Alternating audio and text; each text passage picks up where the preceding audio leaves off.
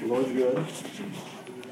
We were studying through the Revelation in the, in the chapters, of course, of the first three chapters, the books that the books that taught us about the Lord's great card to the churches at the end of the church age, up to the end of the church age, and uh, we we moved to the fourth chapter of Revelation, but we're not we're going to go a little slowly because in the fourth chapter of Revelation, there's a great there's a great number of things happen between chapters 3 and 4 in Revelation, according to the church, and that is the church will be raptured out. And that is that's typified by John hearing a voice that said, and I heard a voice that said, John, come up here. And I believe I believe with everything in me, you and I on our death, wherever it is, are going to hear our name come up here. Every Christian is going to hear their name come up here. And um, I, I look forward to that day. Praise God. I look forward to the day when the Lord comes and says, That's enough. This world wear you out. People just uh, not going to do uh, clearly. And uh, I really thought when I was young I was going to change the world. I was going to preach the gospel and people would understand it and it would change their lives and they'd start doing it. People, what I realized early in my ministry, not long into it, that people have as much of Jesus as they want. They just don't want that much. They want enough. They want security. They want uh, insurance against hell. Christ has a fire insurance. But most people, and I'm, I'm not talking about this group, unless I am talking about this group. But I'm particularly not talking about you unless it's true. Most people, most people want to govern their own lives. They want the Lord to be there in the back, to, uh, a quick prayer when trouble comes, to use His name sometimes even in vain when the bills come too big and then we want to see Him, or uh, we don't want to, or maybe can't pay. And they, Lord, oh, you know, start using His name or throwing His name around again. But most people want to want to govern their own lives, and and that's why I really believe the problem that I face most of my life with, with people now and, and ministry has its interesting stages, and one of them, when you're young, all the older men come and try to bully you and, and, and uh, chest bump you, push you around. They're not worth their salt, and I learned that pretty quick. In the middle years, you're fighting trying to keep the families happy. They're not going to be happy because they're either going to be happy in the Lord or they're not, and you can't make them happy. And then you get older in Christ, and you find this to be true. Uh, I'm looking squarely in the face of my peers now who are at retirement age or around that, and it just hasn't quite turned out how the plan was made. Well, folks, there are reasons for everything, and there are deep seated reasons in the life of a Christian. And so, in the first hour, we looked at the first uh, Samuel chapter 15, and it is the incomplete obedience is what it says of King Saul, but it really means disobedience. When I was young, if I didn't complete the obedience, it was it was treated as disobedience, and it still is. Saying no to the Lord has its repercussions. And so, this is Christianity 101 today. Before we go to Revelation 4, and the Bible says, And I beheld a throne set in heaven John said, I was taken up in the Spirit, and I was, I was in the Spirit on the Lord's day, and I beheld a throne set in heaven. You look that up. What does that mean, set in heaven? Place for a purpose. There's a purpose now. Do we understand the purpose of the throne in heaven? Do we understand the, the workings of the throne in heaven? Now, again, I want to say to you that I believe very much against some of my peers in preaching to you the gospel of the kingdom. The gospel of the kingdom. We are children of the kingdom. The Lord came to preach the kingdom. He said the kingdom is at hand. He said, repent. First thing out of his mouth, repent ye, for the kingdom of heaven is at hand. Amen, brother. And then he started teaching the Beatitudes. And the first Beatitude, blessed are because the kingdom is theirs. These are the most blessed, are the people whose the kingdom is their inheritance. He started to taught them how to pray, and at the end, he said, Thy kingdom come, thy will be done in earth as it is in heaven. He began to teach in his first sermon, and he got to the place we, we have recorded in Matthew 6 and 33, and he said this He said this, don't worry about everything else in the world. Don't worry about every little thing in the world, but seek first the kingdom of God. Seek first the kingdom. And so uh, my pastor friends who, who say to me, and they're, hey, everybody has a right to preach what they want. We all stand before Christ. But you go back in the book of Matthew, and toward the end, and Jesus said, the gospel of the kingdom is going to be preaching to the whole world, and then the end shall come. What is this gospel of the kingdom? This gospel of the kingdom is that you and I are children of the king, and we have a brand new life in. Christ if we believe it and live it or not. Amen, brother. It is a it, it can be a wasted life, it can be a very powerful and fulfilling life. We have all that we need in Jesus Christ as our Savior, and He said, and the Holy Spirit now comes to live in you. The Holy Spirit living in you and me. So the behavior that we uh, show in this world, the behavior that we show is what we choose to do with this power that God has given us. It's what we choose to do. It's our choice. And so I'm talking about this. Jesus came back. Listen, God Himself stepped out of eternity into time for us, not for Him, for us. He stepped out of eternity where He was absolutely the King of Kings. He stepped out, the Creator God. He's the one who, by God the Father, everything created was of God, uh, by God, through Jesus Christ. Everything. Christ created everything. Now listen, He's the one who created this world, and then He came down here to be abused by it. Don't you love Him? He did that for me. That's all I know. I know He did it for you, but my heart says He did that for me.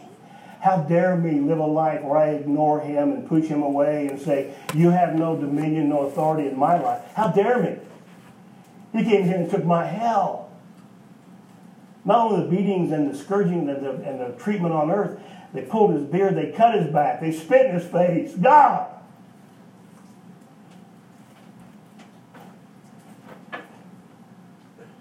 He said, I do it for you. Now will you come? Now will you come? And he, he, he gave us this opportunity for a great exchange of, of agendas. He came and, and, and I understood as I started studying the Bible after the, the Holy Spirit in me, the Holy Spirit in me began to teach me the Word of God. And he said this, my plans for yours, how about it? How about it? My agenda for yours. My future for your future. How about that? It's already my righteousness for your sin. You, you took that pretty readily, but now let me have this one. How about my future for yours? My plans for yours? My hopes and my dreams for yours? Will you trade me? And very frankly, I've learned through the years, most people just simply say no. No, Lord, I've got my plans and I'm, I'm well into them. And, and I'm, I hope I'm not talking about you, but it, it's just what I've learned over the years. Most people, by a vast majority, are just simply not going to yield that much to Christ. And so he came from eternity. He offers you and he offers me. He came and he offers us these nail pierced hands to come hold my hand. Take my hand. Take my hand and walk this life with me and clear into eternity. Take my hand and walk with me. Come unto me, all you that labor and heavy, I'll give you rest. Why is his burden easy? Because he's doing the work. He told it so clear to those people, and very few get a hold of the truth of the matter. And so the Lord, the Bible teaches, the Lord, Christianity 101, the, the Bible teaches through its pages this. He came to us. He came to us to be in us and then work through us His will and His purpose. It's a wonderful life, and, and so many people not only won't hear the message, are not going to absolutely make up their mind not to bow to it. I don't understand it.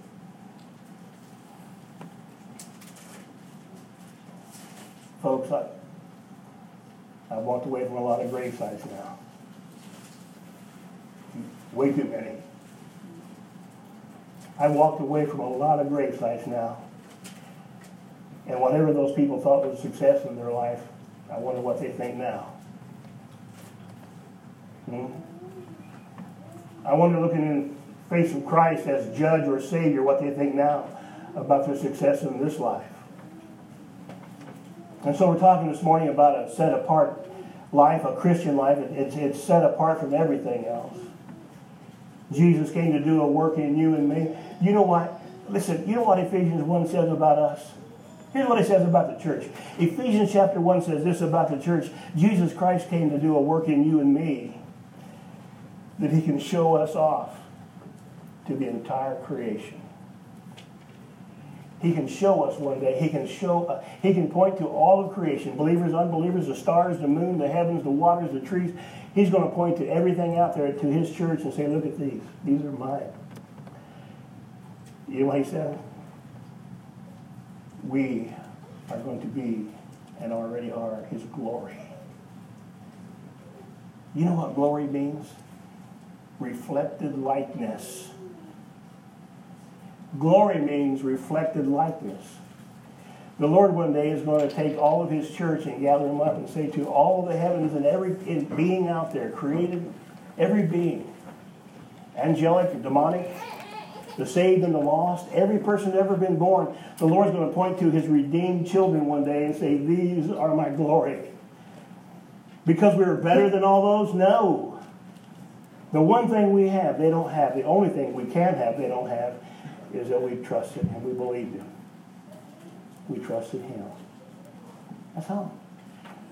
When I stand before the Lord and I believe I'm going to, I believe, I know that one day he's going to call me. And whoever it is, the messenger he sends to get me, whoever that is, I'm going to go home one of these days. Can you imagine getting rid of this? Yeah.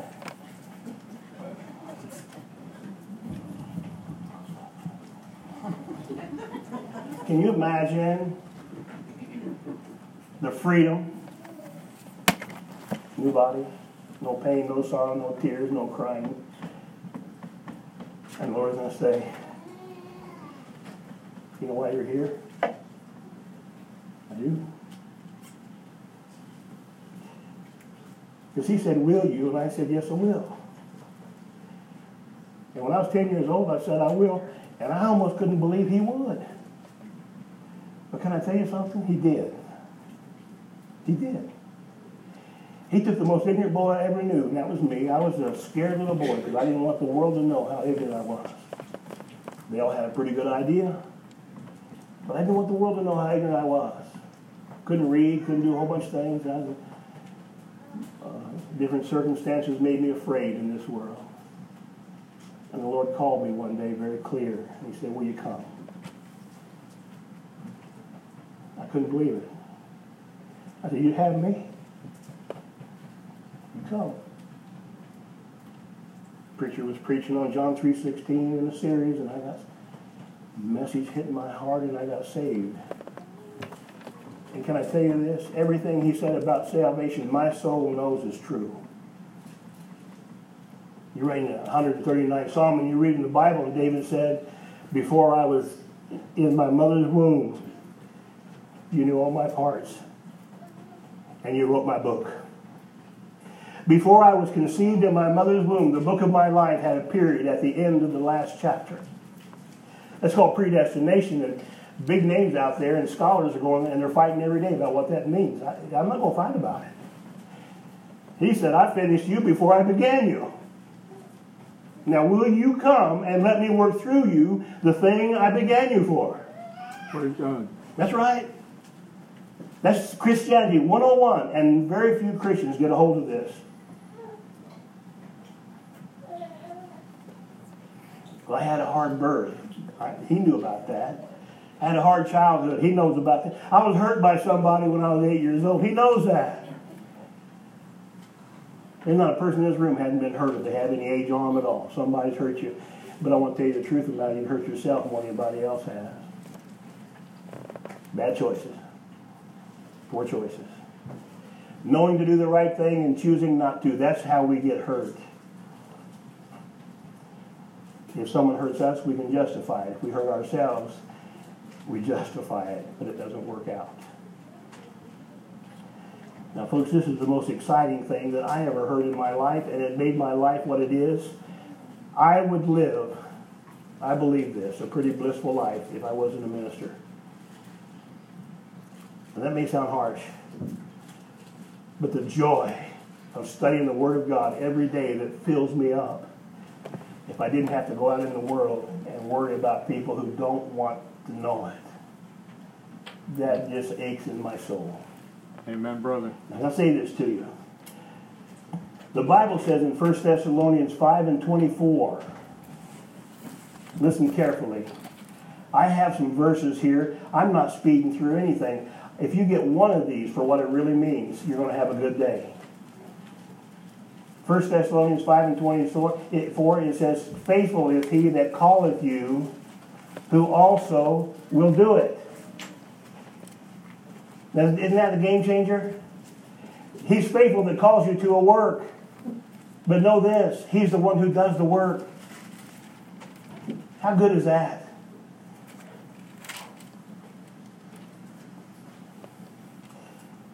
When I was living on the farm, when I was a little boy on the farm, or at least I was younger anyway, but when I was going I'd be told to go do a job and I'd piddle at it and the dad would send somebody else or he'd come himself and finish the work. I got old enough to know that was cheating, so I started straightening up some, but it seemed too big for me when I was little. When I was little, I'd get a job and it, it seemed too big for me. And then I outgrew that feeling until I got called to the ministry. And I say to you, I confess, I don't care. Every Sunday morning, I'm telling you, this job is too big for me to stand before you with the Word of God before you and to proclaim the truth of the Word of God is bigger than me. I'll tell you that right now.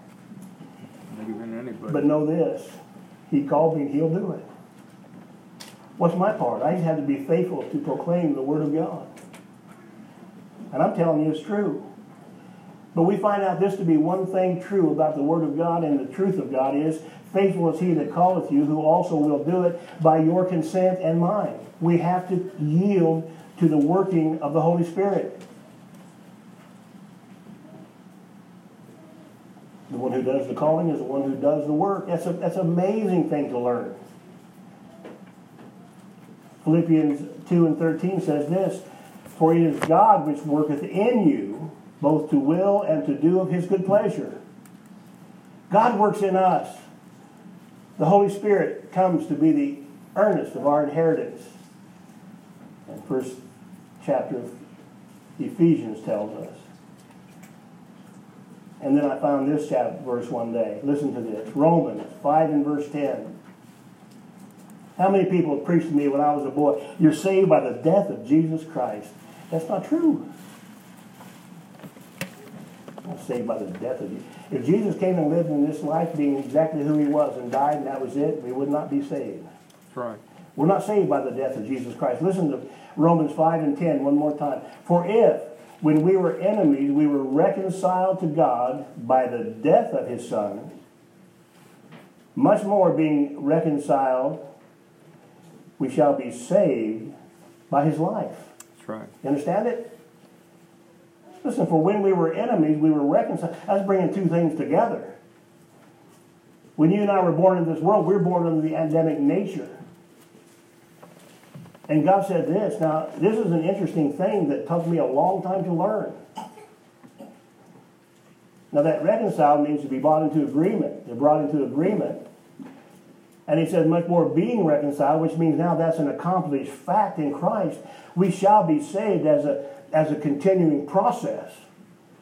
Our salvation is a process, a life process. I mean, if you get saved and you die, you will go to heaven.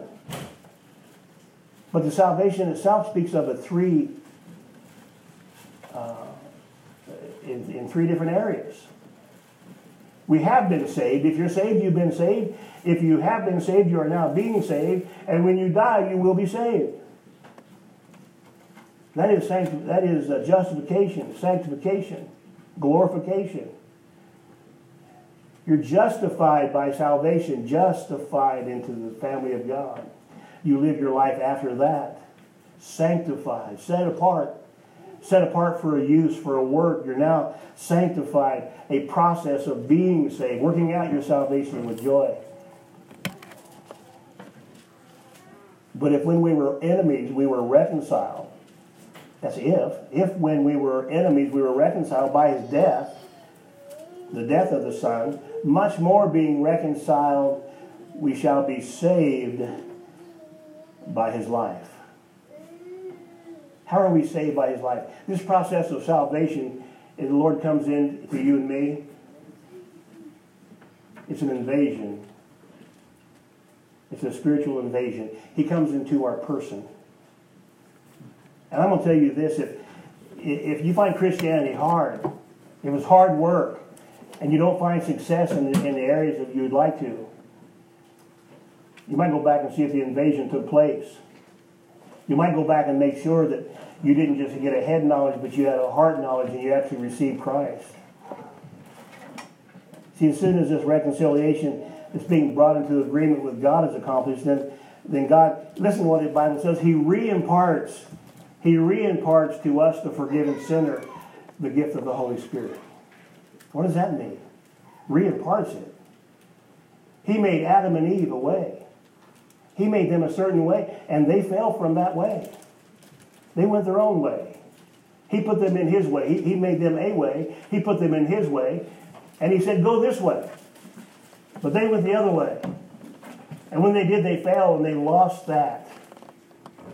And all that was lost in Adam and Eve's sin is regained in salvation through Christ if we will now use it properly. I love it. It says in, in Titus 3 and 5, not by works of righteousness which we have done. You get that? Not by works of righteousness which we have done. But according to his mercy, he saved us by washing of regeneration and renewing of the Holy Ghost. This, I, I hope that you're getting what I'm trying to give you because this is stuff that took me years to discover. No one told me these things, and no one brought these out that way. But listen, the Bible is self explanatory, it, it, it, it teaches itself, it proves itself. What's that? That's the renewing of the Holy Ghost. What's that? That's a, that's a new concept to me some years ago. Psalm 19 and 7 says, The law of the Lord is perfect, converting the soul. Well, that's interesting. So I looked up converting, and converting means taking it back to its starting point. What was the starting point of your soul and mind? Psalm 23 and 3. Everybody knows the 23rd Psalm. He restoreth my soul. That's the same word. He returns it to its starting point.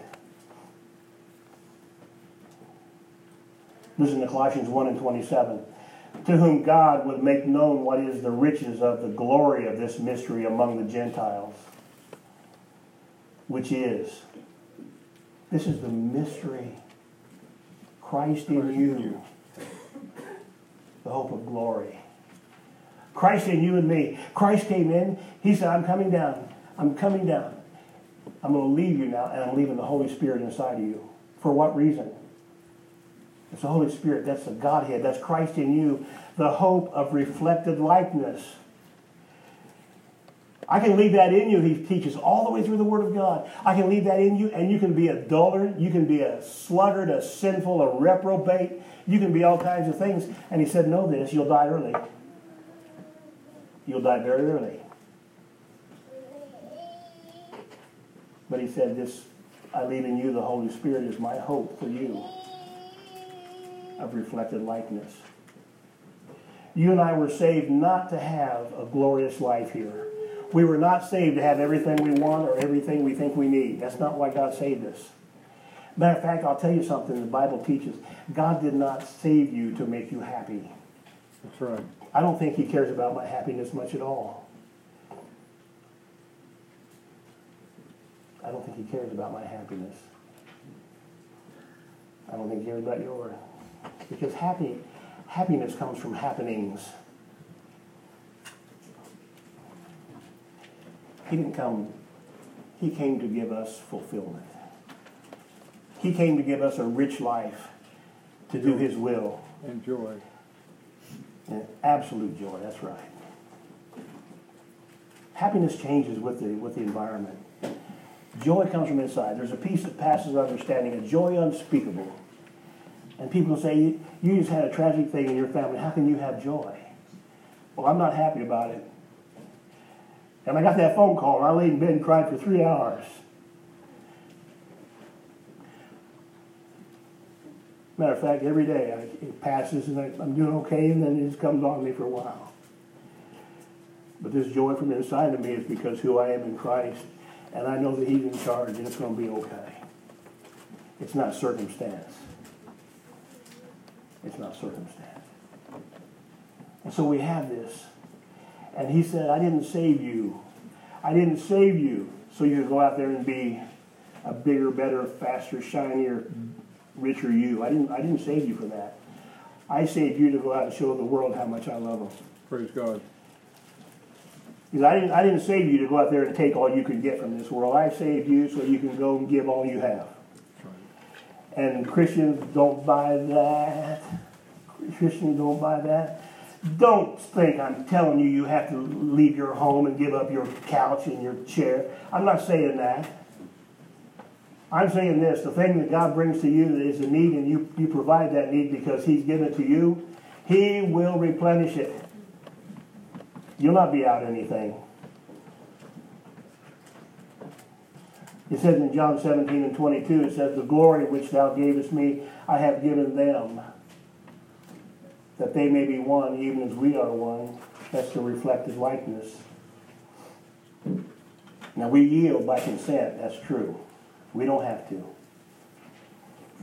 And what we're seeing is a world full of people who claim to be Christians who have not yielded. Do you I have friends who believe more in the government than they do the Christ? They believe more in what they're hearing on the radio and different things about our government than they do about the sovereignty of God. You know when things are going to happen in this world? When God says so. Amen, brother. When God says so. When He moves His hand. Amen, brother. When He moves His hand. As we read in the first hour, the Lord said, the Lord said, I remember.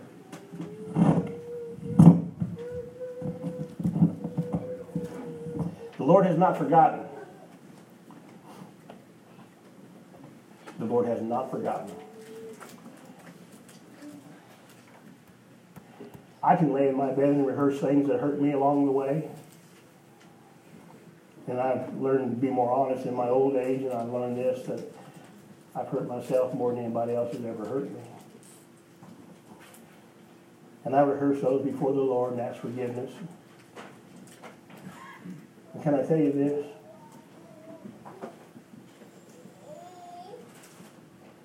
Learning to follow the Christ, learning to do what He made you to do, is one of the greatest joys I've ever known. Listen, God said, God,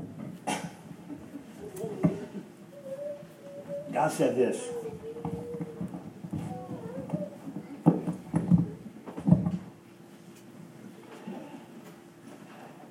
Everyone here, get this today. Everyone. God said, I made you. I made you specifically for purpose in a family, in a place, in a time to do a work. I made you to do that. What I didn't know, even in raising my own children, but I'm screaming at my grandkids, what I didn't know was no one has a right to define me other than Christ. Early success, I say this, early success in life can be terrible. If you're told by someone when you're younger, this is what you ought to do because you're really good at this, you might believe that. The problem is it might be so, but not, to exclude the thing. Listen, I'm teaching my kids this. I'm teaching myself this. Let me ask the Lord if that's right. Let me talk to the Lord about that and see if that's what He wants from me. The Lord made you He made you for a purpose, for a work, and no one even told me to look for it. And if you think I'm not telling the truth, look in your Bible and count me wrong. I'd like to hear your answers if you think I'm wrong. The Lord said, and you know how I learned that? I'm reading the last chapter of Mark one day, and the Lord's talking to him there, and he said, Now go your way. I started looking back through there. He told everybody that. And then he said a couple times, Now I have to, I'm going my way. What is that way? Well, I was a, I was young, and everybody was in a family, and the parents would say, "You, it's Saturday morning, it's whatever, it's work day. You do that, you do this, you go your way, you go your way, you go do your go do your work." The Lord said, and then the Lord said, "I go my way, I go my way, I go my way," and at the end of it, He looks into heaven and says to the Father, "I finished the work you gave me." He didn't say my job's complete. He said, "I finished the work you gave me to do." Because of that, I have glorified thee on earth.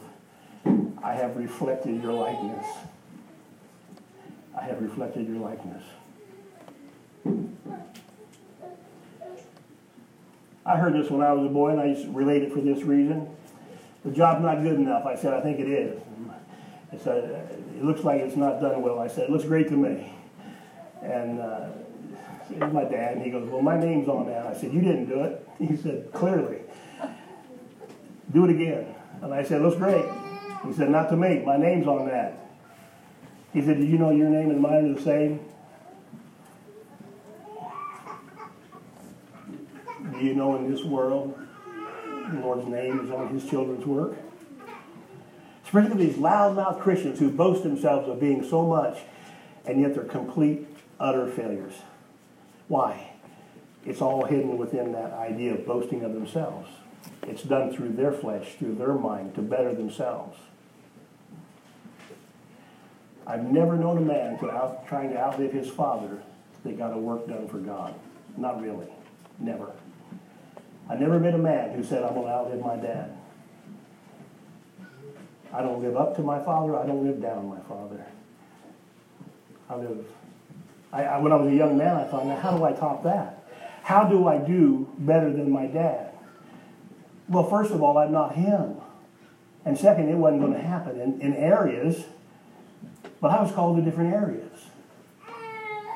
And I thought, how do I be as good a man even as my dad? That's a pretty good, pretty high standard of manhood to me. And so I took that to my Christian life and I said, I have a heavenly father now. How do I honor him? How do I honor my Father? How do I honor Him? I do what He has asked me to do. And the Bible says, whatever your hand finds to do, do heartily or mightily as unto the Lord. Do a good job. You're a Christian. Your name's on it. So, if you believe me this morning, and, and don't hear me wrong, I'm not asking you to come here and believe me. But if you believe I'm telling the truth about this fact of you were born with a purpose, and one of these days you're going to stand before the Lord and He's going to say, Did you do the work I gave you to do? How many people are going to say, I didn't know what that work was? I never knew I had a work to do. I tried to be good. I went to church all the time. I put money in the plate. I was a good neighbor.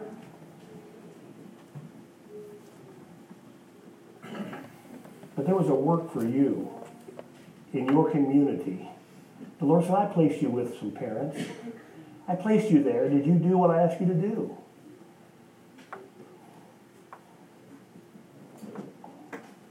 You know the, I think, just absolute genius of God is that He came down here, and to those who would humble themselves, He freed them from self effort the tyranny and the prison of self-effort.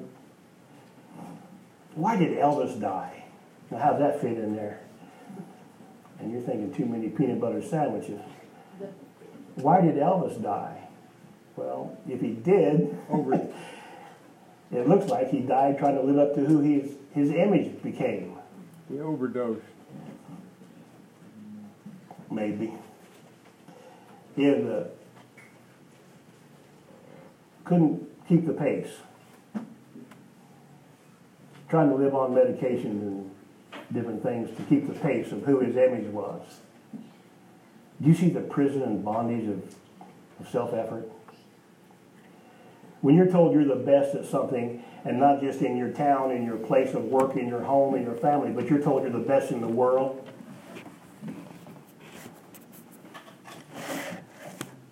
I've never been asked to sing a second chorus of anything, ever. No one ever threw handkerchiefs up to me so I could wipe them and throw them back to them.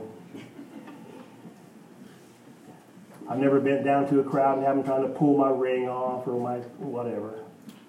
Can you imagine what that'd be to live up to? Stupidity. Stupidity. You know how people stupid? They would pass out when Frank Sinatra sang. That's stupidity. I mean, what, what is that? He swooned. We have a Jesus Christ, a God of the universe, who says, I love you. I'm here to make your world and your universe and your eternity what it can be. And don't give him much mind. People are not too bright. Jesus said verily unto them, Verily I say unto you, except you eat the flesh of the Son of Man and drink his blood, you have no life in you. And he that eateth my flesh and drinketh my blood dwelleth in me, and I in him. And as the living Father has sent me, and I live by the Father, so he that eateth me, even he shall live by me. Eating and drinking in the vernacular of Jesus Christ was to come to me and believe. He that comes to me and believes in me. And he said, I did that with the Father. Listen to what he said. This is an amazing concept that cuts down our ego to where it should be, down there when, you know, in reality. In John 8 and 28, it said, Jesus said, When you've lifted up the Son of Man, you shall know that I am he, and that I do nothing of myself. But my Father hath taught me, as my Father hath taught me, I speak these things. In John 5 and 19, uh, it says, Then answered Jesus and said to them, Verily, verily, I say unto you, the Son of Man can do nothing of himself. How's your ego? I mean, you're, you're brilliant. I mean, you look in the mirror and you can't believe what the world's going to be with this day. How was your ego this morning? And the Lord said, I'm Christ who created the world, and I come down here and I can't do, I can do nothing except my Father tell me to do it. And so he called us to live his life. He said, when, I'm, when I leave, I want you to live my life. So we have to know what his life was. We close now. Listen, we're closing. If we're to live the life that he lived, we need to know how he lived it. He said, The Son of Man can do nothing of himself, but what he sees the Father do, what things soever he doeth, these also doeth the Son likewise. He continues his teaching, Abide in me, and I in you. As the branch cannot bear fruit of itself, except it abide in the vine, no more can ye, except ye abide in me. I am the vine, ye are the branches. He that abideth in me, and I in him, the same bringeth forth much fruit. For without me, you can do nothing. I have a nice home. I have vehicles. I have money. I have a ranch. I have this. I built this up. And the Lord says, You can do nothing? What kind of.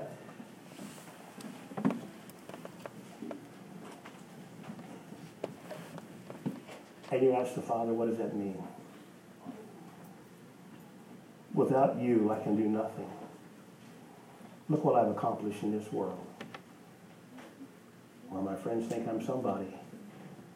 The banker knows my name. The banker knows everybody's name. I have all of this. And the Lord says, without me, you can do nothing. And then we're reading along some night with that in our mind, and we hit a page that says this, and then you shall understand durable riches. You can do nothing of any eternal value without Christ. Nothing. You build a you build a ranch, you build a farm, you build an empire for yourself. You call it what you want, and you're going to do nothing but leave people fighting over it when you die. And I guarantee you that'll happen. I guarantee it. If it isn't the kids, it'll be their spouses, it'll be the in-laws. But somebody's going to start an ugly row about $500. It'll happen. And the Lord says this, as I can do nothing except the Father work through me, you can do nothing except you work through me. Without me, you can do nothing of any eternal consequence and value. You can't do it. Now, this is the stuff that, along the way, when I picked up these ideas, my whole life changed. One by one, I was studying for messages, studying just studying the Word of God because I love to, and I got these ideas. They came to me, and I started to look them up. And no one ever taught us these things when I was young, or at least if they did, I wasn't smart enough to pick them up. I was not. And so now we know the value. We, we can know the effect. We can know the effect of what Jesus did by re- looking around the world. But now we know we can affect through his power.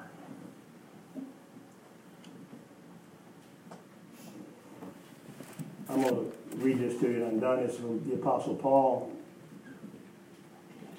You remember Jesus taught a parable and he said he gave talents, he gave five and two and one talents to different men according to their several ability, according to their own God given ability.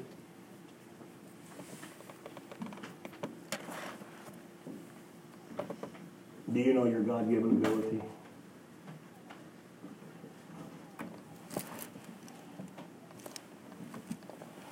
So he gave every man according to his several or his own ability. And that calls, of course, for a response. Paul was out on the road to Damascus in the ninth of Acts, ninth chapter of Acts, and the Lord shone a great light about him and called him. He said, Saul, Saul, why, why persecutest thou me? Why are you persecuting me? Isn't that fun to have the Lord say, Why are you persecuting me? And he said, Who art thou, Lord? And the Lord said, I am Jesus whom thou persecutest. It is hard for thee to kick against the pricks. He said, You're not big enough. You got a lot of things going, I'll give you that on the world, on the earth, but you're not big enough to kick me down. It's like kicking against sharp sticks. And he, trembling and astonished, said, Lord, what will thou have me to do? And that's the answer to the entire equation. The two things Paul asked Who are you? And what will you have me to do? Did you see what happened when Paul got that straight? The world that we live in today, the Western world, is what it is because Paul said, What will you have me to do? And he did it. Now that's availability. That's availability. We have an ability. We respond to that by what is our responsibility, and we give ourselves an availability. And look at the outcome. Boy. Being filled with the Holy Spirit is allowing God to be in who He is. I'm done. This is it. I, being filled with the Holy Spirit is allowing God to be who He is, in who I am, with the absolute right to play that role in my soul that instinct plays in an animal. That's a bunch of words, isn't it? We, allow, we are to allow God to be in us, the origin of his own image, the source of his own activity, the dynamic of his own demands, the cause of his own effect. That's the Word of God. That's the Word of God. The reason I say these things this morning is this. I'm living in a world of Christians who are coming to me saying, I don't feel I don't feel fulfilled. I don't feel like I'm experiencing that thing that Christ promised. I don't think, I don't feel satisfied. And I'm, I'm contending this now. As Israel wandered in the desert for 40 years, God fed them manna. And they started crying to God. We don't like manna. We're sick of manna. At least when we were back in bondage, we had melons and leeks and garlics and quail. We had better, we had variety. You don't tell the Lord he's not a good cook. He's a terrible baker. These manna cakes, honey wafers, I might have done it too. But they were crying to God and said, We're, we're so bored with your. And the Lord said, Oh, you want those things? And he fed them quail until they puke quail. The last thing I want to say these are the wilderness Christians. There's people in bondage. That's one type of people.